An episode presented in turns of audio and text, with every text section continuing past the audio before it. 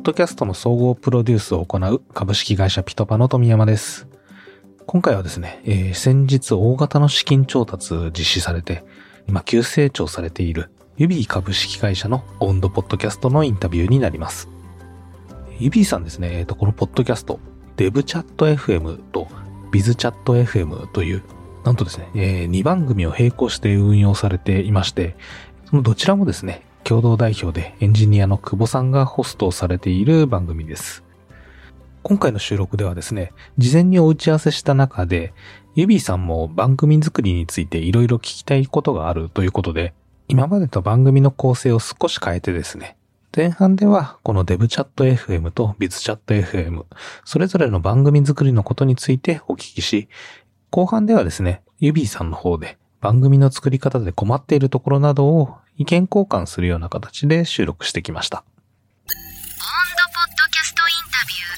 インタビュー。今回ゲストとして来ていただいているのが、bizchat.fm、devchat.fm などを運営しているUbie株式会社共同代表の久保さんにゲストに来ていただいております。久保さん、すいません、今日はよろしくお願いいたします。よろしくお願いします。ちょっと簡単にそのUbieさん、この間の10月も結構大きな資金調達されているというところで、知ってる方も多いかなと思うんですけれども、簡単なその事業紹介とか、社員数とか、組織とかなところを少しだけお話しいただいてもよろしいですかね。はい。Ubieはですね、AI のヘルステックの、スタートアップでして、で、2017年に創業してですね、大体今だと会社の規模で言うと大体230人ぐらいの会社になってますね。で、何をやってるかっていうとですね、2つのサービスを提供してまして、1つが生活者向け、いわゆるコンシューマー向けのサービスっていうので、就職検索エンジンUbieっていうですね、サービスをやっておりまして、これは、AI がですね、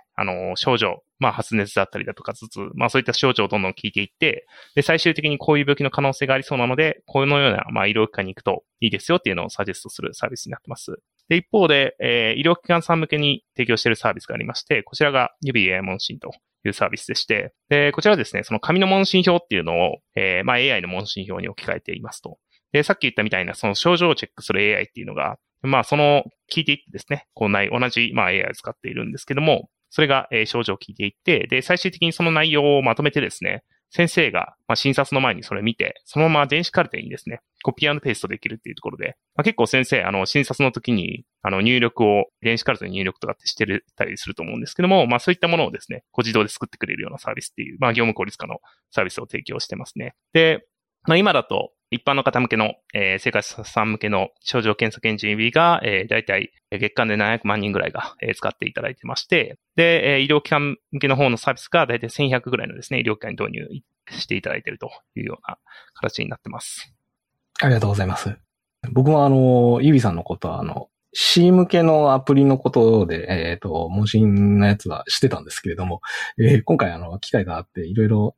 御社のポッドキャストとか聞いていると、お医者さん向けのサービスをしていたりとか、あと最近だと本当製薬の部分ですかね。薬の部分のところとかにもいろいろ進出されていて、すごいスピードで成長されてるなっていうふうに、改めて、感心したところですね。ありがとうございます。そうですね。製薬企業さんも、我々にとって非常に重要なステークホルダーでして、で、製薬企業さんからもですね、ちゃんと適切に医療に導いて、それによって、製薬企業さんのちゃんと薬剤が処方されるっていうところを、提供して、はい。はい。で、久保さんはその中で共同代表というところで、多分200人以上もいるって、あと、事業もいろいろやられてると、本当にいろんな立ち位置があるかなと思うんですけれども、その中でちょっとポッドキャストの制作に関しては、どういう立ち位置で、携わられているんですかね。基本的には、話すっていうところと、で、あとは、企画のところもやってますね。はい。で、なので、どういうキャストにするかっていうところと、どういうお題にするかっていうところですね。その後、収録した後の音声自体の編集っていうところと、で、かつですね、発信するときの内容だったりっていうのは、PR のチームに手伝っていただいているっていうような形になってます。久保さん結構、音声コンテンツ好きじゃないですかね。好きですね。そうですよね。いろいろ端々お話聞かさせていただいて、結構いろいろなところ聞いてるんだなっていうふうに思ったりしてですね。ありがとうございます。聞いていただいて。最近とかどんなポッドキャストを聞かれてるのかなとちょっと思いまして。そうですね。日本だとまあ、すごい好きで絶対聞くのはオフトピックとか聞いてますね。オフトピックとかって、はい、宮崎さんのやつ。あとは、原健さんとか GCP の方とかが話してるやつとか、あとは深掘りとかも聞いてたり、あとは、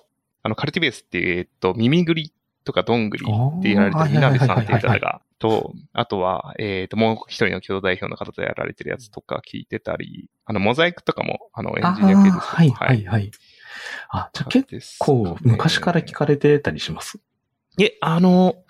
れぐらいですかね？多分、3、4年とかそれぐらいな気がしますね。ああ、でもそうです。はい。うん、うん、うん、うん。わかりました。すいません。なんかその辺のちょっとポッドキャストのトークとかも面白いなと思ったので、聞ければと思って聞いてみました。はい。デブチャットとかビズチャットもあれですね、2020年ぐらいから、始められているというところで、この辺のちょっと目的とか変遷などもいろいろちょっと聞いていきたいなと。はい。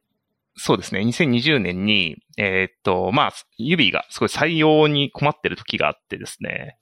プレゼンスが、あまり採用というか、スタートアップ界隈においても、全然ないなっていう時に、その時ちょうど、確かビジネス系の人を採用しようとしたのが、9ヶ月とかぐらい一人も取れないみたいな時期とかがあって、会社としてですね、ここをもっとアクティブに採用していきたいけども、どうしたらいいかわからないみたいな時に、手数的な施策があって、手数って何かっていうと、とにかくあんまりROI とか、リターンをインベストメントあんまり考えずに、どんどん発信をすれば、最終的にはブランドが出来上がるんじゃないかみたいなのがあって、で、なんかその時に一緒にやってた施策とかでアドベントカレンダーをもう、年中続けるみたいなのをずっとやり始めたりだとかっていう、その発信をしていこうっていう時期があったんですけど、で、先ほどですね、富山さんにバレたように僕自身はポッドキャスト好きだったので、ポッドキャストだったら、しかも続けられるんじゃないかなと思って始めたみたいなのが最初のきっかけですね。で、確かデブチャットから始めて、多分エンジニア界隈とかのが、結構ポッドキャスト文化があるというか、これ、基本的にアメリカの文化が入ってきてるっていうことだと思うんですけども、それも含めて、まさにそのモザイクとかもそうだと思うんですけども、昔から結構やってる方とかいたので、なのでそのエンジニア系のポッドキャストから最初始めてるっていうような経緯になってますね。あ、で、まずはエンジニアの情報発信みたいなところから始めて、そこからビズデブのところもどんどん取っていきたいなっていうところで、新しくビズチャット FM の方を始めた感じなんですかね。ええ、そうですね。まさしく。これ、やっぱり分けた方が良かったっていう感じありました。そうですね。ここは、特にあんまり人に相談せず勝手に決めちゃったんですけど、そうですね。一ユーザーとして、やっぱり、ポッドキャストって結構定期的に聞くと思うんですけども、その時にそれがどういうカラーの、ポッドキャストなのか、結構気にするというか、毎回聞くようになるやつっていうのはやっぱり一番いいなと思ってまして。なので、分けた方がいいんじゃないかっていうところで、はい。結構そのデベロッパーのお話と、そこそこずれるかなとは思っていたので、分けてみたっていうところですね。で、それが正解だったのかは、ちょっと分かってないっていうところがありますね、今。やっぱり分けちゃうと、ブランドとしては、弱くなるというか、継続性とかもすごい大変になってくるので、良くはないなとは思うんですけど、リスナーがいたとしたら、そうですね。やっぱり分けてる方が認知的にいいのかなと思って、はい、そうしてました。先ほどその2020年、21年ぐらいから、やり始めたところで、久保さんがポッドキャスト好きっていうところで情報発信どんどんしていかなくちゃいけないなっていうところで、やられ始めたと思うんですけれども、なんかやろうと言った時に、周囲の会社の中の反応とかってどうだったですか？なんか、元々は、誰かやったらいいんじゃないかみたいな感じだったんですよね。それで、いや、ちょっと、やってみたいなと思って言ったら、どうぞ、みたいな感じに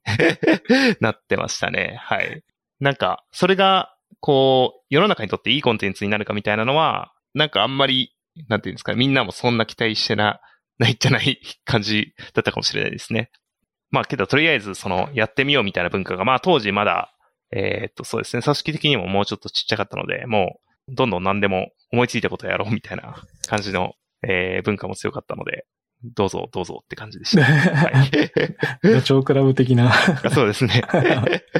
なるほどですね。いい文化ですね。ちなみにそこで、ポッドキャストこうやろうと思った時に、まあどうぞどうぞと始めてみると、その企画、収録、編集など、今はこう多少分業されてると思うんですけれども、初めから、周りの方たち巻き込んでだったんですかね。それとも初めは久保さんだけとか。最初僕だけでしたね。はい。で、ただそれがこう続いてきて、案外続けられるんじゃないかってなってきたときに、やっぱりこう、辛いなっていうのと、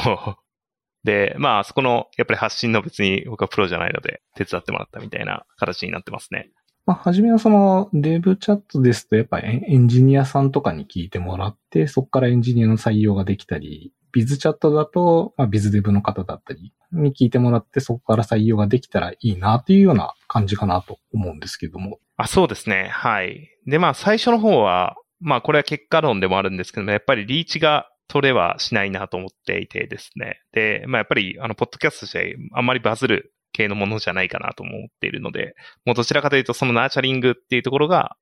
結構主目的でもありましたね。なんかなので、こう、Ubieってそもそも、そのスタートアップとして知らない人がまず多いですというところで、で、まあ、選考を受けられた方が、まあ、その中で、まあ、ナチャリングというとあれなんですけども、そのUbieってこう、実際はじゃあ中どんな雰囲気なのかっていうのも、当然皆さん知らないので、まあ、そこでこう聞いていただくとか、なんかそういったところが、最初の方は主目的になってました。まあ、やり始めていて、まあ、ある程度なんかそういう目的の人に届いてるなとかっていうのって、どっかで実感はされた感じですかね。あ、そうですね。なんかこう、僕が、今最終面談というか、やってたりするんですけども、で、まあそういったところでこう、おっしゃっていただいてるパターンとかもあったりしますね。あの時にこういう話されてましたよね、みたいなのとか、こういうの興味あるんですね、みたいなのとか、っていうのが、はい。あ、じゃあもう、面談のところでそういう話題が出てきたりして、ある程度、なんとなくその、ポッドキャストを通して、Ubieさんの文化だったり、雰囲気っていうのを、知ってるだろうなっていう方が結構来られるようになったっていうところなんですよね。あ、そうですね。それを、こう、野良で聞きましたみたいなとか、前から聞いててみたいな方は、いらっしゃいますね。ああ、そうなんですね。ちなみにその、いろいろやろうとしていて、御社の中だと、結構カルチャーデックを作って、おられたり、ブログとかも頻繁に更新されていたりすると思うんですけども、まあ、まあ、それらもやりつつ、プラスで音声をやった中で、まあ、音声はこういうとこ良かったなっていうのってなんかありましたかね。結構、まあ、やっぱりいいのは深みが出るというか、繰り返しやっぱりこう聞いていただけるので、まあ、より、なんでしょう、理解度がすごいディープになるっていうのは、やっぱあるかなとは思いますね。まあ、確かに御社のビズチャットの FM、番組とか、1話あたり4、50分ぐらいやっぱりあったりして、内容的にもすごいボリュームだなと思っているんですけれども、まあ、ポッドキャストだと自然とそれ全部聞けちゃうなっていうのは確かにありますね。あの量をテキストで読もうとすると多分、なかなか難しい、ね、ボリューム感だなと思いつつ。そうですね。結構悩みというか、そうなんですよね。ボリュームが結構ちょっと多くて、切った方がいいのか、切らない方がいいのかとかはちょっと悩んでたりしますね。なんかそういう系のスタートアップオフレコ対がなんとか、クロステックベンチャーズさんがやってるやつを聞いてたりするんですけど、はい。あれとか切ってたりするので、前編後編。なんかそういう方がいいのかなみたいなのとか。特にビズチャットとかゲスト会とかめちゃくちゃやっぱり長くなりがちなんですよね。僕が単純に質問がどんどん出てきて終わらないっていう。なんで、ちょっとそれは悩みポイントでもありますね。ちょっとそうですね。今回、構成として前半で、Ubieさんのポッドキャストの話を聞きつつ、後半でですね、その辺のなんか悩みじゃないですけど、ポッドキャストの作り方みたいなところも一緒にちょっとお話できればなというふうに思ってますんで、そのあたりはちょっと後で聞かせていただいてもいいですかね。もちろんです。ありがとうございます。はい、あとはまあ、そうは言いつつも、2年以上、しかも2番組を、並行で続けられているっていうのはなんかすごいなっていうふうに、まあ純粋に思ったりはするんですけれども、こう、なんでしょう、日々運営やりたいなっていう、こう、モチベーションみたいなところってどっから来てたりしますか？ああ、そうですね。やっぱり、一個は、まあ発信をやっぱりしていかないといけないという責任感というか。はいはいはい、はい。それやらないと、仕事が、してないということになるので、っていうのはまあ、普通にありますと。けど、あとはもう単純にやっぱり、楽しいっていうのはありますね。これを持ってることで、なんかスタートアップの他の経営者の方とかに出てくださいって言えるので、で、その時にすごいいろいろ聞けるので、結構その他のスタートアップの話聞くのが、僕自身結構好きなので、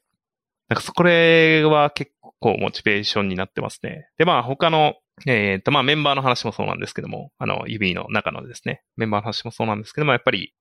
もう普通に、聞いてるだけで、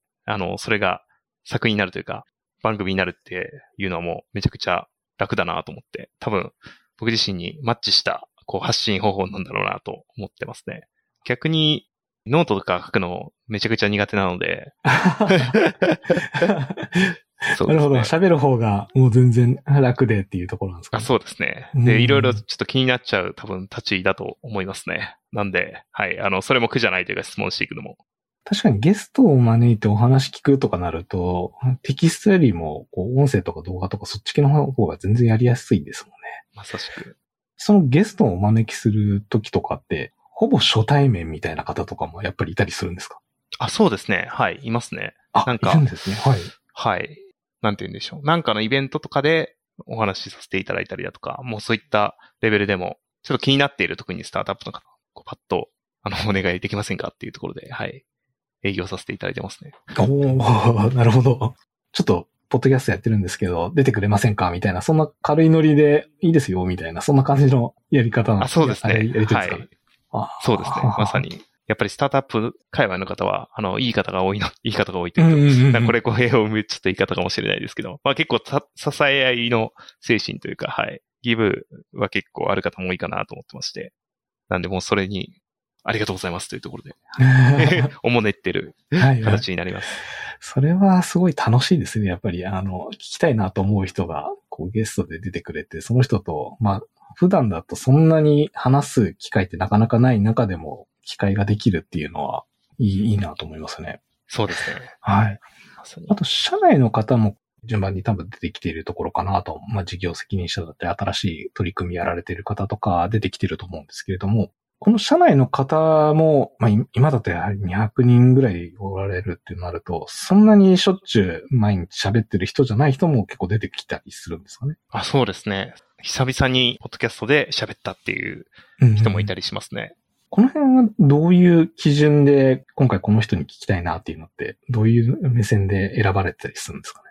ね。ですね、基本的にエンジニアと、まあ、ビズ系の人で違って、エンジニアの人は、その社内のなんかこう管理してるスプレッドシートみたいなのあるんですけども、それでエンジニアでフィルタリングして、こう新しく入った人をこう見て、この人だったらどういうテーマがいいかなみたいなのを